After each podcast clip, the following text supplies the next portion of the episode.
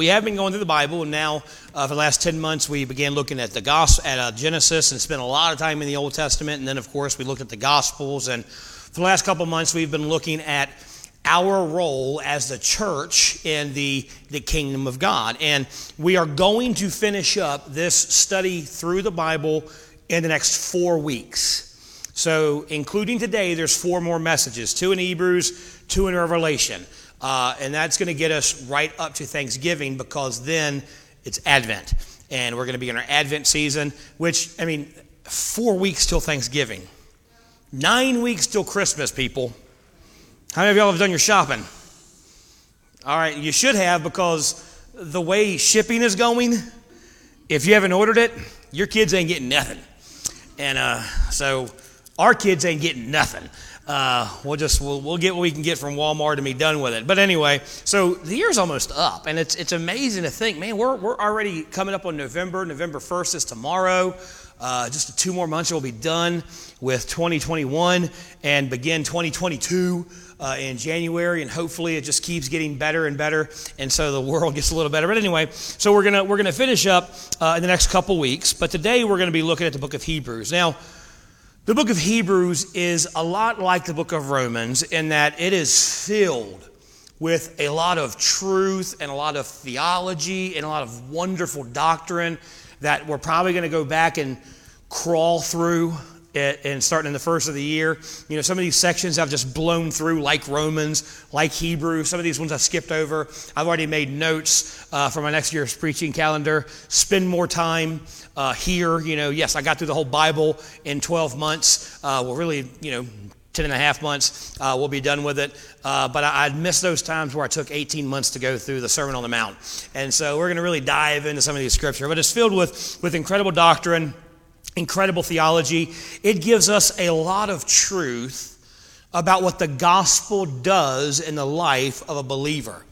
But there's a lot that we don't know about the book of Hebrews. First of all, we don't know who the human writer of the book of Hebrews is. There's there's debates online. There's been books written about who the author is. There's been all kinds of things where people are diving in trying to prove who the writer of the book of Hebrews is. A lot of people think it's the Apostle Paul.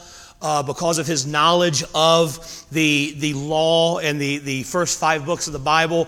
Uh, some think it's maybe Apollos or Barnabas. A lot of people think it's Peter because the writer of the book of Hebrews talks about how he knew the apostles and was familiar with the work of Jesus while he was on earth. But the truth is, it doesn't matter who the human writer is because the author of the book of Hebrews is God. Paul tells us in 2 Timothy 3, he says, All scripture is inspired by God and is profitable for teaching, for reproof, for correction, and for instruction in righteousness. The phrase there, inspired by God, is the Greek word theopneustos and it literally means God inspired. But it's, it's made up of two different Greek words. The first one is theos, which means God, and neo, which means to be breathed by. So the, the Bible we have is not a collection of good thoughts about God, it's not man's opinion about God. It is God's word that He has breathed into human instruments, then told them to write down what they wrote. So when we read read, for instance, we read the letters to the Corinthian church or the Philippian church, we're not reading the words of Paul. We're reading the words that God told Paul to write. This is God's eternal word. It always has been and it always will be. And here's the thing the Bible says that God's word is eternal, God's word is preserved. So if you don't enjoy reading the Bible on earth, you're going to have a real tough time in heaven and the next earth. Because that's all we got. And that's all we need is God's eternal word. So the human writer, the instrument God used to give us these words, isn't important. What's important is we know that these are God's words to us. We also don't know who the letter was written to. We know it was written to Hebrew believers or Jewish Christians. Jewish people who had been raised in Judaism, had learned the first five books of the Bible, had memorized the, the scripture they were supposed to memorize as good Jewish children, but had rejected their Jewish religion and accepted Christ as their Savior, had, had recognized and understood the truth that Jesus' death, burial, and resurrection was payment for their sin, and so they had turned from their religion and accepted Christ as their Savior. We know that he's writing to Jewish believers. We also know these Jewish believers are struggling in their faith. They're suffering persecution. They're being uh, punished for or persecuted for their faith in Jesus from the Jewish religion, from their friends and family who are still Jewish. They're, they're rejecting them and hurting them and persecuting them. The Romans are persecuting them. So we know that this, this group of believers is suffering because of their faith in Christ, and a lot of them are turning from their faith. Maybe they're turning back to their Judaism because, like, you know what? It was easier when I was following the Jewish religion. At least my parents would talk to me. At least my friends would have something. And man, it's just so hard to follow. You. So I'm going to go back to my Jewish religion. Or they were rejecting everything altogether. And so the writer here is, is writing to these Jewish believers who are suffering persecution.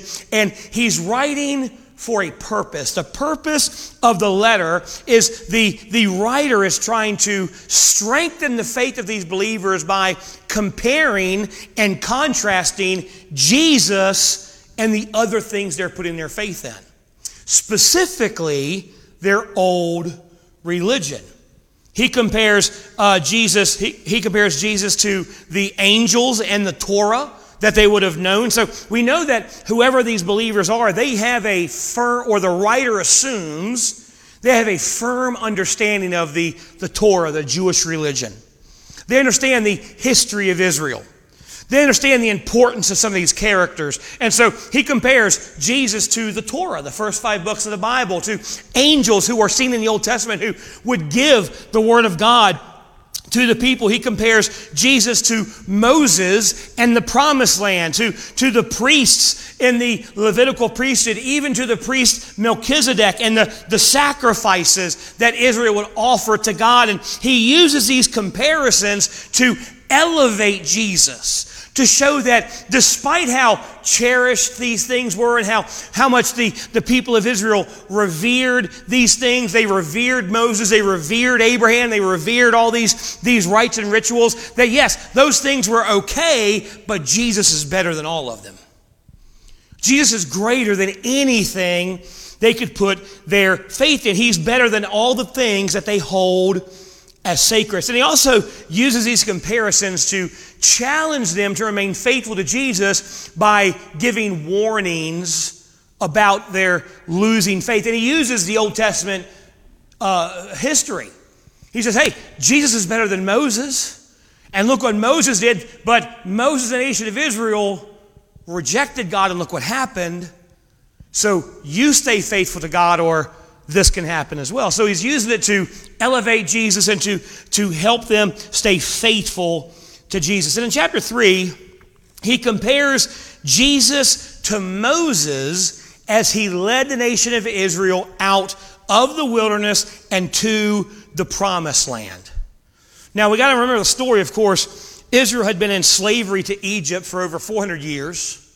God raises up Moses to go before Pharaoh and, and say, God of, the God of Israel has declared to let his people go that they may go and serve him. And of course, Pharaoh says no. And we know the story. The, God sends the 10 plagues to, to weaken the heart of Pharaoh and to destroy uh, Egypt's uh, faith in their false gods. He turns river to blood, sends locusts and all this stuff. And then finally, he sends the, the death of the firstborn plague. And of course, we know the story of Passover, where the, the nation of Israel, every family, every household, they, they get a perfect lamb. They kill that lamb and put the blood on the doorpost. And then, of course, they have a feast and wonderful uh, picture of Jesus here. And then when the death angel passed through, when he saw the blood, he passed over that household and spared those whoever was in that the firstborn in that household. And so the next morning, everybody wakes up, and every firstborn in the nation of Israel, they're alive and safe and happy and healthy. But every household in Egypt has suffered a huge, tremendous loss. And God breaks the heart of Pharaoh. Pharaoh says, Get out, take whatever you want and get out. And they leave, of course. And then God hardens Pharaoh's heart and he chases after them and they have to cross through the Red Sea. And God parts the Red Sea for them and destroys the nation of it, the nation of Egypt and frees the nation of, of Israel. And then goes to the Mount Sinai and gets the Ten Commandments and all this stuff. And then Moses is leading them to the promised land. The land he had promised to Abraham centuries before. The land that he says flows with milk and honey. Now, the promised land, a lot of people like to compare the promised land to heaven for us. It's not what it is. You know why? Because there were still enemies in the promised land. They were going to get this land. It was supposed to be awesome, but they were still going to have to kick out some enemies. They were going to have problems and struggles and, and, and, and, and difficulties they had to go through. So the promised land is not a picture of heaven. The promised land is a picture of a life dedicated to serving God. Yeah, there's problems, but God's there for you. Yeah, there's enemies, but God fights your battles. And it was a, supposed to be a place of rest for the nation of Israel, but it wasn't their final home and it wasn't perfect. But because the generation that came out of Egypt, the generation that saw God send the plagues on Egypt, the generation that experienced the Passover, the generation that witnessed the crossing the Red Sea on dry ground and turned around to see God destroy the nation of Egypt, the generation that saw God give water out of a rock and manna from heaven, the generation that saw those miracles because they rebelled against God and they rebelled against Moses, they never got to the promised land. They never experienced the rest that God had promised them. So they spent 40 years, they spent their entire lives wandering the desert, still fighting. They still had battles in the desert. They still had hardships in the desert.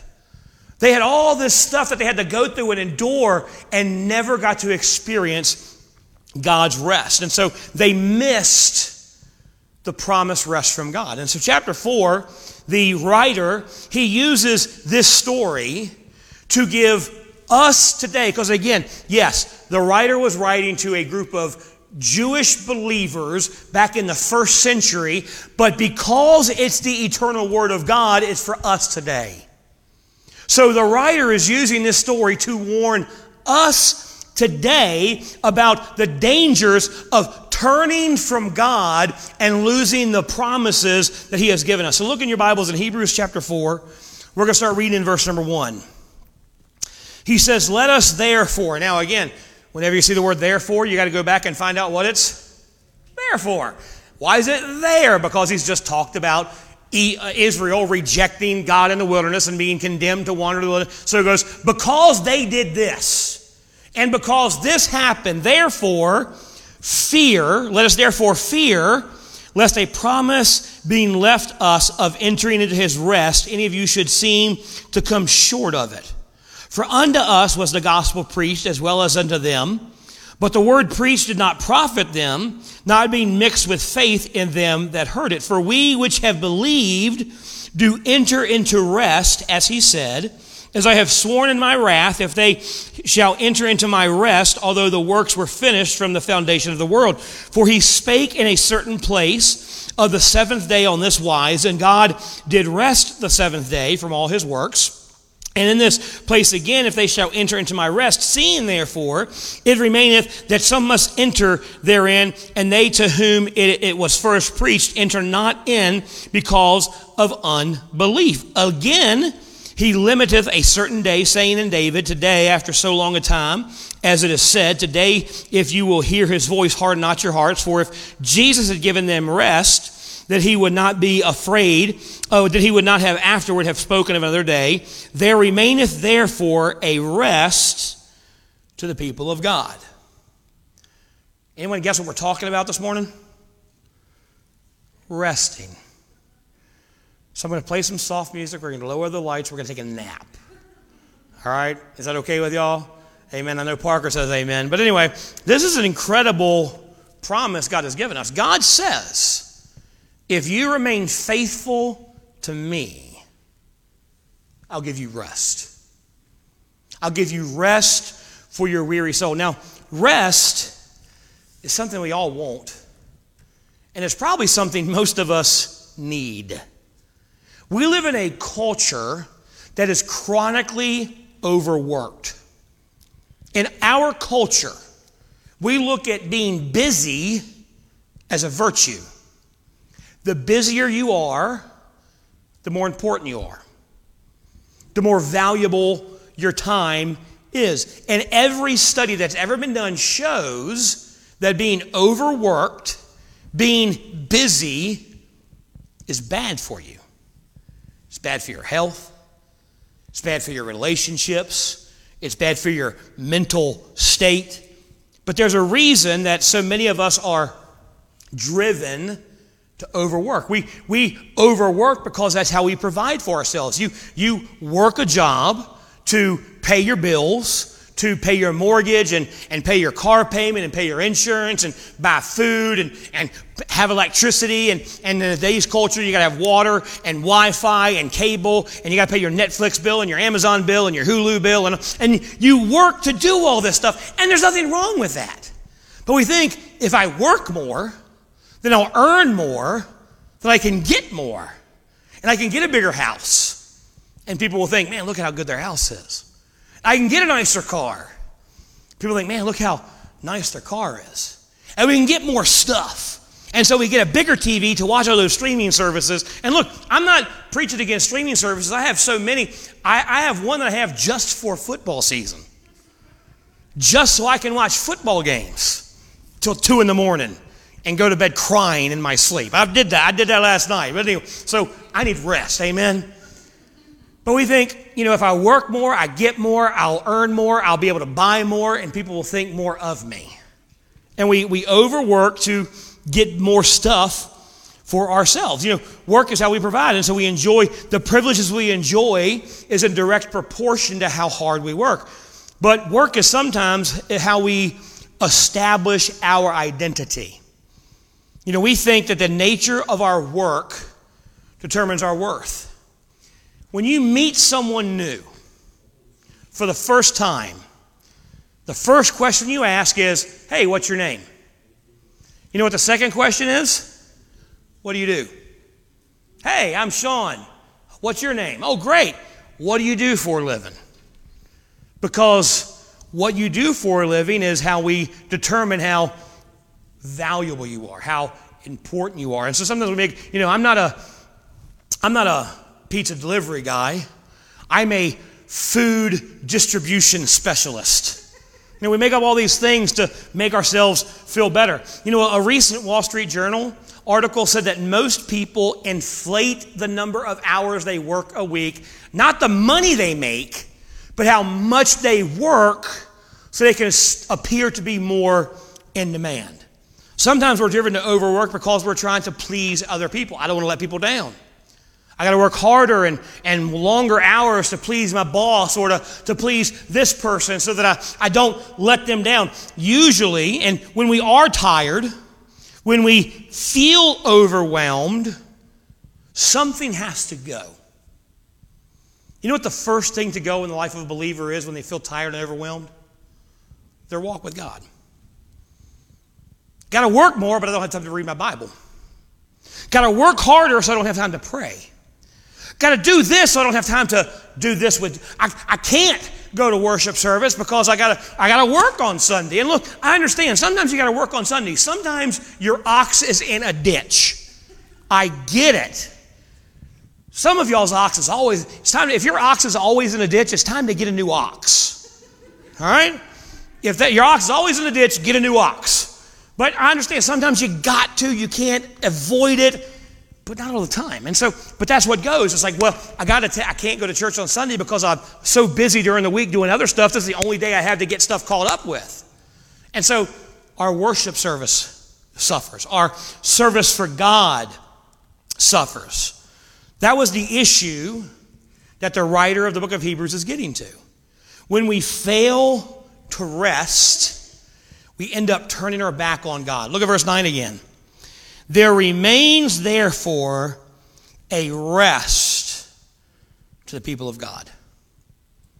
There is a rest for the people of God that is promised to us. It's the same thing we see in Matthew chapter 11. Matthew 11, Jesus says, Come to me, all you who labor and are heavy burdened, and I will give you rest.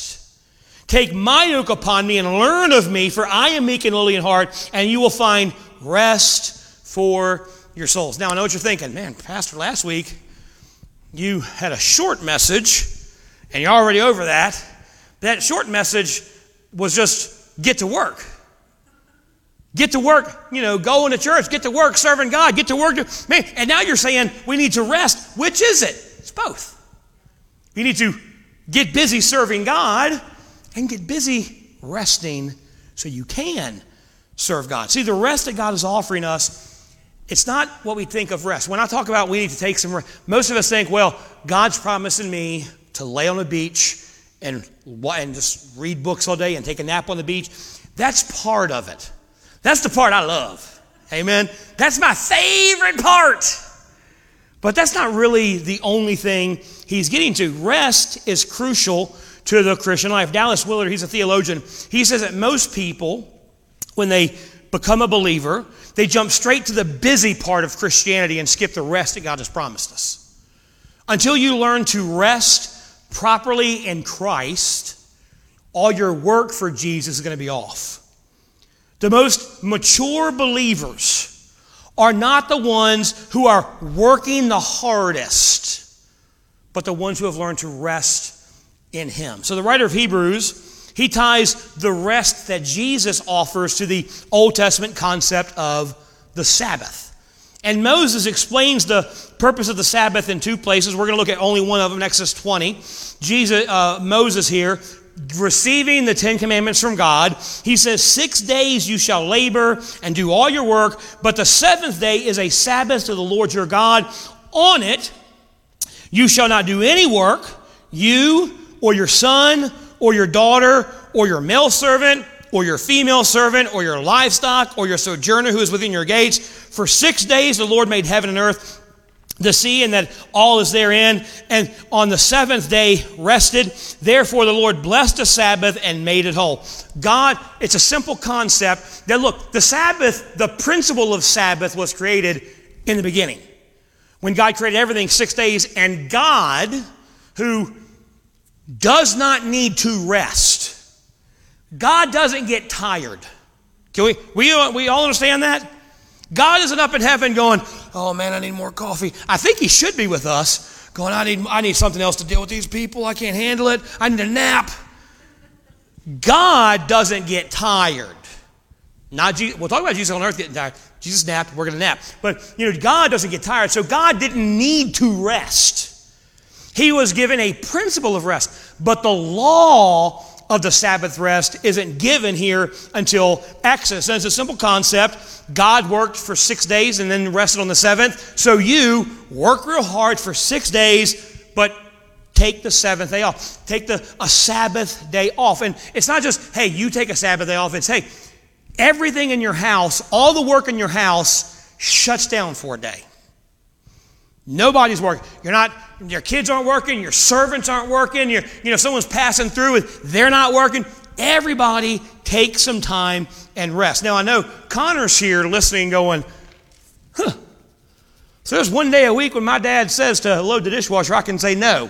No. it's not what I'm saying. We'll get to that. But why did God institute this? Because the principle was there but why give the law? God wanted to remind us that He, not us, He is the point of our lives. God did not create you to accomplish something. God didn't create you to make money. God didn't create you to make a name for yourself. God didn't create you to so you could get some great thing done. God created you so you could be in a love relationship with him. God created you for fellowship. The pain of life, the stress of life, the busyness of life makes us forget that. We forget that we were created to love God, to fellowship with God, to enjoy His love for us. And forgetting that causes pain. We weren't created for a job. We weren't created for a family to get stuff, to be well known, or to be well liked. We were created for God. So God says, take a day off to focus and look at and remember the fact that you were created to spend time with me. Another reason God wants us to take a Sabbath rest is rest reminds us that God is the provider of our lives. In, in ancient Israel, the Sabbath day was inconvenient. Their life was lived literally day to day. Every day they had to go get water.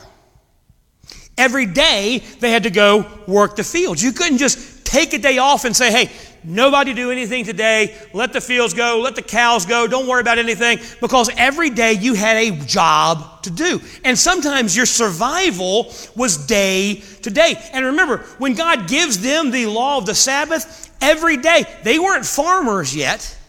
They were, they were nomads. They were scavengers.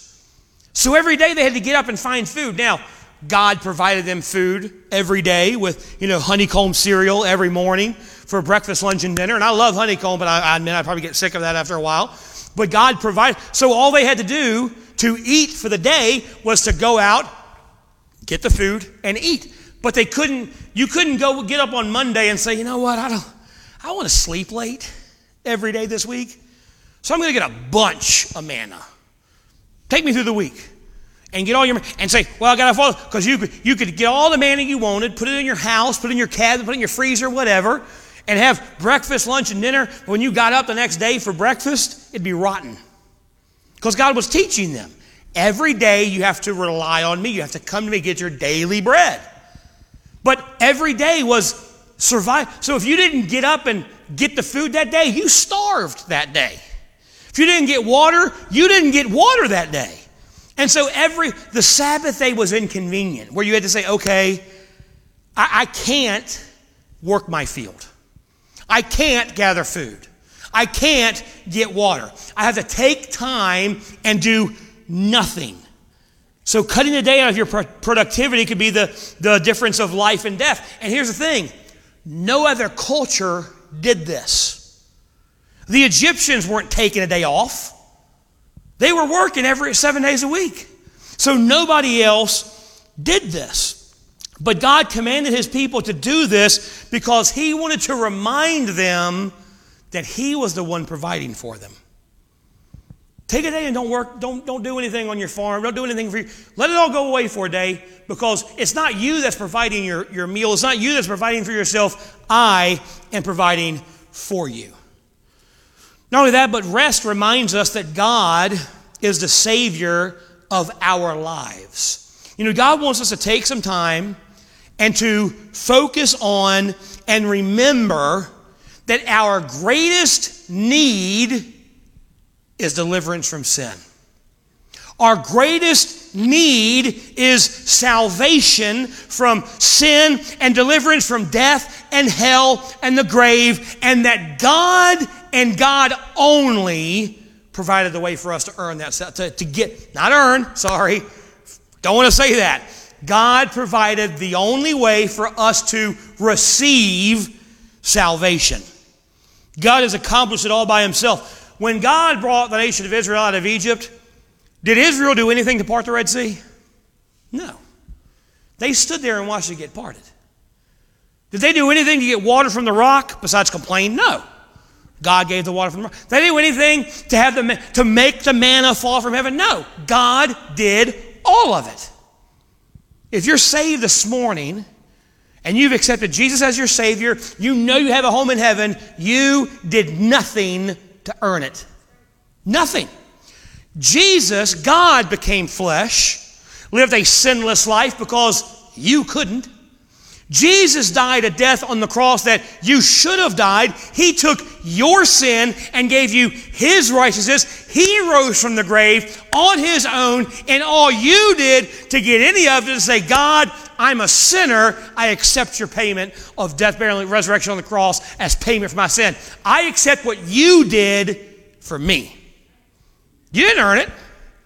You didn't do nothing for it. And so the Sabbath day was to remind us God, you did everything needed for me to have salvation. God brought Israel out of Egypt, He provided everything for them. And so God wants us to reflect on the Sabbath that He is the point of our life, He is the provider for our life, and He is the Savior of our life. So, according to the writer of Hebrews, the Sabbath was just a, a shadow that pointed us to Christ. So let's look back at verse number 8. Chapter 4, verse 8. For if Jesus had given them rest, then would he not afterward have spoken of another day, of another day? There remained therefore a rest to the people of God, for he that has entered into his rest, he also has ceased from his own works as God did from his. So the Sabbath that Moses and Joshua instituted did not bring ultimate rest. So Jesus the writer here says Jesus is the one who is our ultimate rest. So, right now I've got eight minutes before I want to be done. So, luckily, my points are pretty quick. So, we're going to look at three ways that Christ became our rest. Three things that if you can achieve them through Christ, you can have true rest from God. First thing we need to understand that the Sabbath brings us, the Sabbath teaches us, is Christ is my righteousness. The ultimate way that Christ is our Sabbath is that He alone is the one that saves us. Like Israel, Jesus did all the work. He, he took our sin, He took our sorrow, and He made them His own. He bore our burdens, and He suffered and died for us alone. As God's children, he partners with us to fulfill His work to build His kingdom on earth. But we don't partner with Him for salvation. He did all of it. And so the rest that God offers us is God says, you can rest from trying to earn your own righteousness because you can't. You can, you can stop trying to earn my favor because you never will, because it's freely given. He did all of it for us. That's why Jesus said when he died on the cross, he said, It is finished. He didn't say, I started it for you. He said, I've done it all for you. All you do is accept my gift of salvation. That gives us rest because we don't have the pressure to save ourselves, to earn favor or earn righteousness from God. It's freely given because we never could earn it. We are freely given His righteousness through His work. Second reason that we can find rest here is not only is Christ my righteousness, but Christ is my identity.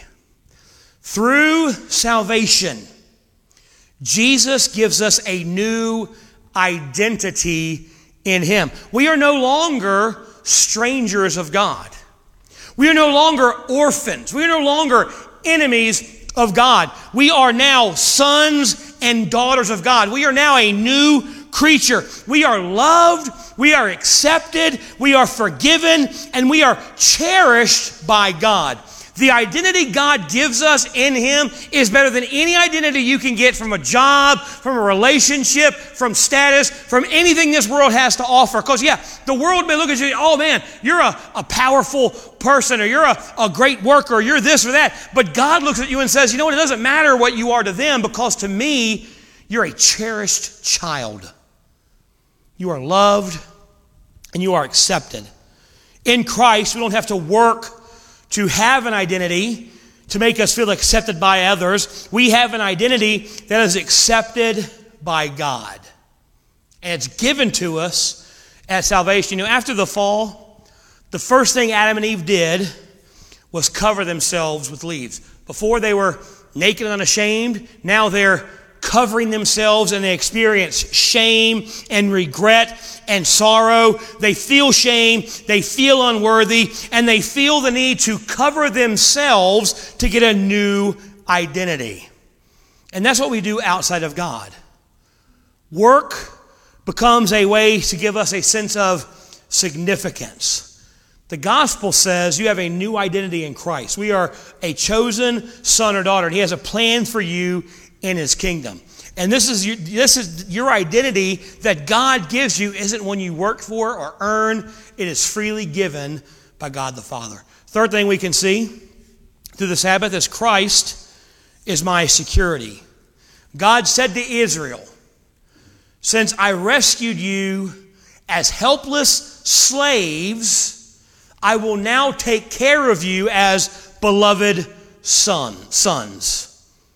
And God wants us to take some time and reflect on that. So God says, Look, I, I rescued you and I provided for you and I did everything for you when you were a worthless slave to the world and to everything else, and now you are my child, now I have rescued you. And so, if I treated you well then, if I provided for you then, how much more will I provide for you now? You know, the early church, they shifted the Sabbath to Sunday. We call it the Lord's Day. Used to be Saturday because Sunday was the first day of the week. Saturday was the last day of the week. And they shifted it to Sunday. Now, they did this because Sunday was the day that Jesus resurrected, and they felt that the, that the day commemorated their salvation, so they would honor that. But on that day, they were to reflect on the same thing the nation of Israel was supposed to reflect on. If God didn't spare his son to save us, if God willingly and freely sacrificed his only begotten son to save your eternal soul, how much more is he going to take care of you now that you're a child of his? God said, Look, I, I gave my son for you to purchase you out of slavery. Now you're my child. I'll provide everything for you, I'll take care of you.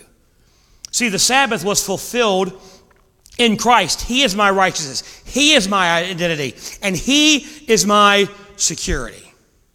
But just because the Sabbath was fulfilled in Christ doesn't mean that we are to stop practicing the principle of the Sabbath. In creation, if you look at the creation of the world, God established a rhythm of work and rest. We work, we rest. A day of rest is not because there's nothing else to do. Look, I, I personally, Monday's my, my day off. I take off from, from and you know, don't come to, to the office and I kind of rest and relax. And I kind of use it as my Sabbath day. There's a lot of Mondays I'm at home, and April's like, let's just lay around and do nothing all day. And I'm thinking, I can't. I gotta mow the grass, or I gotta. I still have a wall in my basement I haven't put. I took down to fix the floor, and I haven't put back up in six months. I got stuff to do. So a Sabbath day isn't. I got nothing to do, so I'm just gonna relax. The Sabbath is, is a, a principle. It's not just a one day a week we do. It is a principle that we use and live by throughout our lives. So let me, let me give you a few ways that you can institute this principle of Sabbath rest in your life to enjoy the rest that God has for you. First thing, one, take one day a week for rest, renewal, and relationships. This is a day to be rather than to do. To focus on God, but also to focus on your relationships. The Old Testament Sabbath ritual, I read a book called Sabbath Rest. It was by I was reading just a few years ago, but this man, he, he went into historical context. He's a believer. He went into historical context and showed what a Sabbath day was like for a typical Jewish family. The father would get up early and he would make everybody breakfast. He didn't clean it, but he would make everybody breakfast. And so I would get up and dad would have breakfast made for him and, you know, I don't know, pancakes and waffles and no bacon, bad then, but good now, you can have bacon now. But he'd make a big breakfast and so everybody would get up and they'd have a wonderful breakfast together. And then after breakfast, dad would take some time and he would spend his time alone with God, praying, meditating on scripture, just reconnecting with God. But then he made sure he had time alone with every child in the house. So every kid, he would, he would have spe- special time with just them.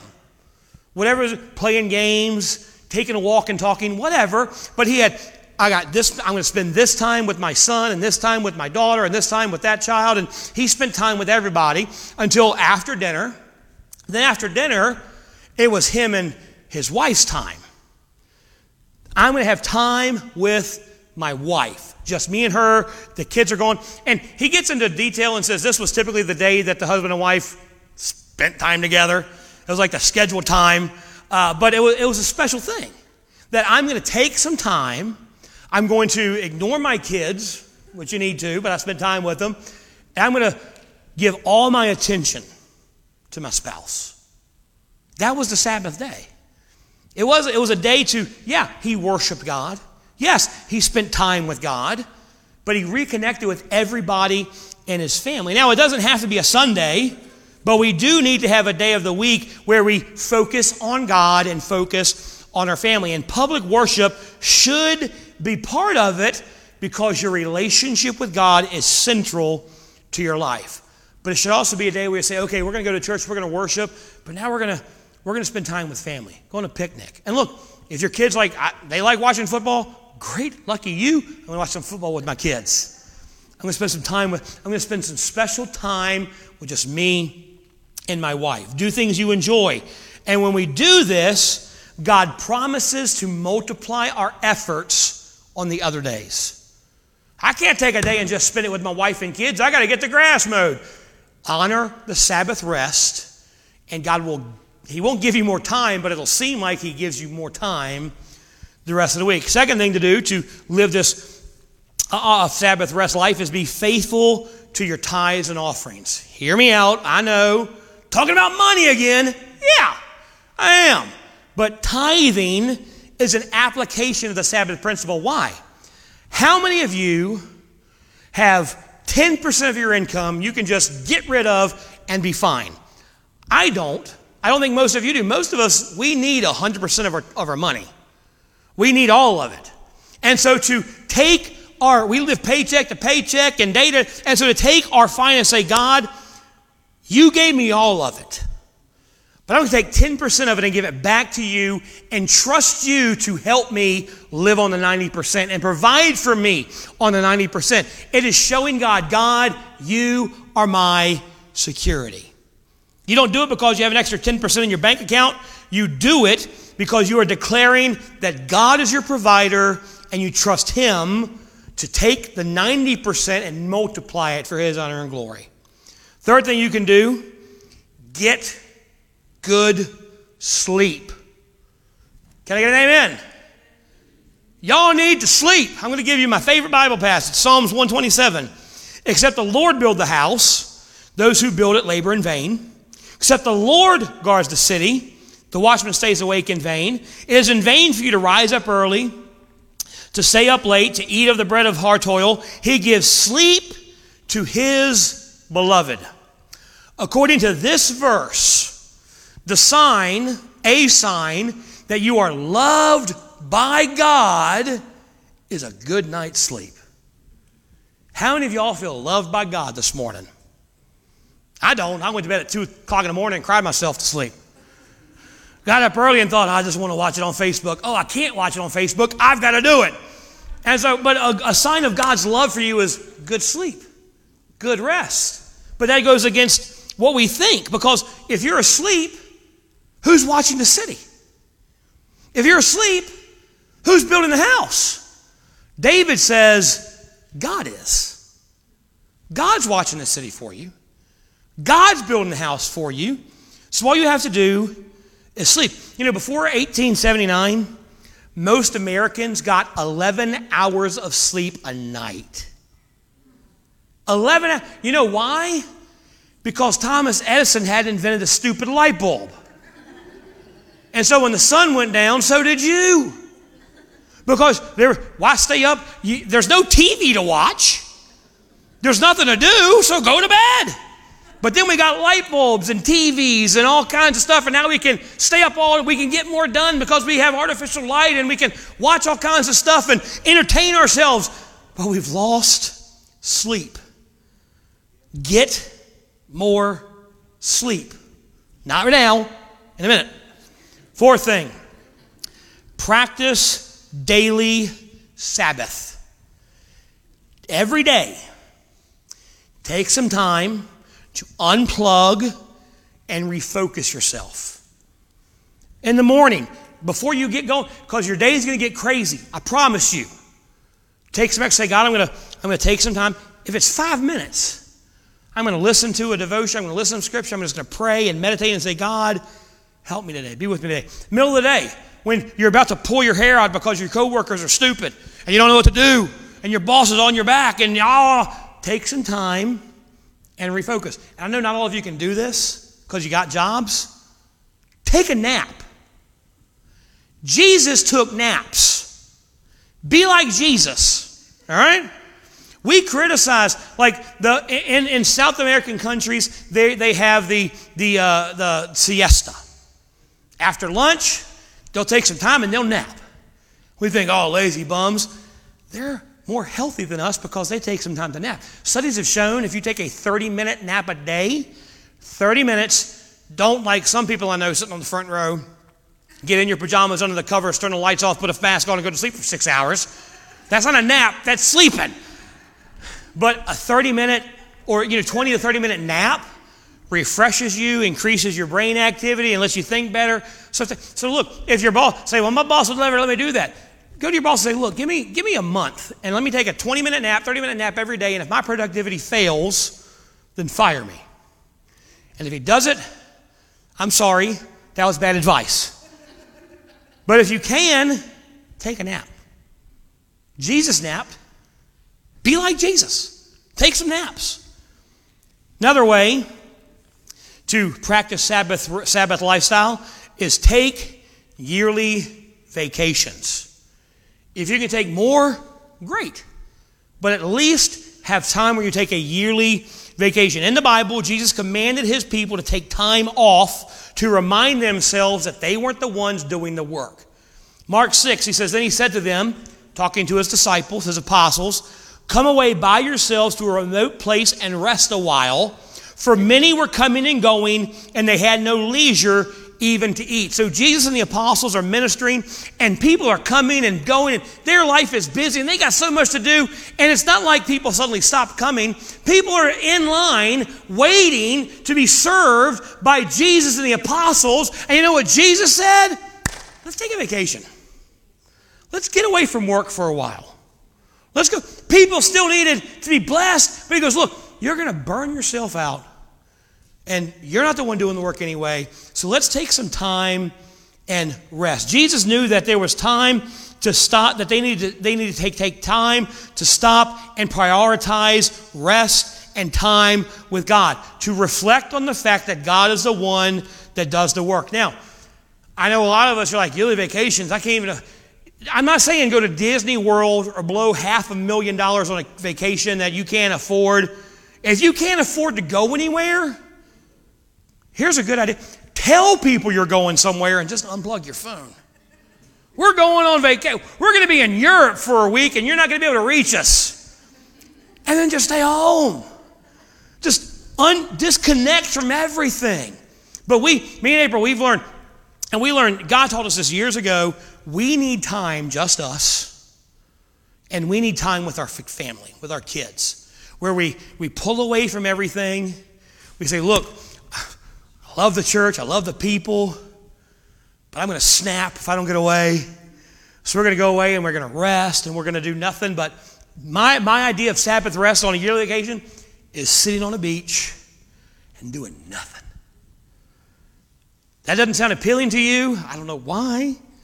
Some of you like to go and do all kinds of stuff. When I'm, when I'm away, I want to do nothing. Let there be a lifeguard so the kids can, if they drown, they'll take care of them. I can just, nothing. That's what I like. But we need, whatever your time of rest is, every year, if you can, again, multiple times you do it, but have some time where you say, okay, I've worked all this time. I'm going to separate. I'm going to I'm going to reconnect with my family because one day a week is okay, but I need some more time with my family. I'm going to reconnect with God where I, I don't have to worry about, I don't got to get up early to go to work, so I can, I can sleep late and still spend time with Jesus. And I'm going to do this and just take some time to unplug and focus on your relationships and on yourself. You know, in Acts chapter 1, God tells us his apostles, He says, I'm, gonna, I'm going to heaven. Your job is to go to Jerusalem and Judea, and your job is to get the gospel to the entire world. And before he told them to do that, you know what he told them to do? Before you start, go back and take some time off. Wait for me to tell you when to go. You got a great task ahead of you. Rest before you do it. Take some time before you do it. The hardest way to live is the way most religious people live. Instead of surrendering to Jesus, they work to please him. Instead of trusting Jesus, they try to adopt a religious checklist of things they have to do to keep God happy. They become burdened and busy, and they don't enjoy the benefit of rest that comes from being fully committed to God. God offers rest.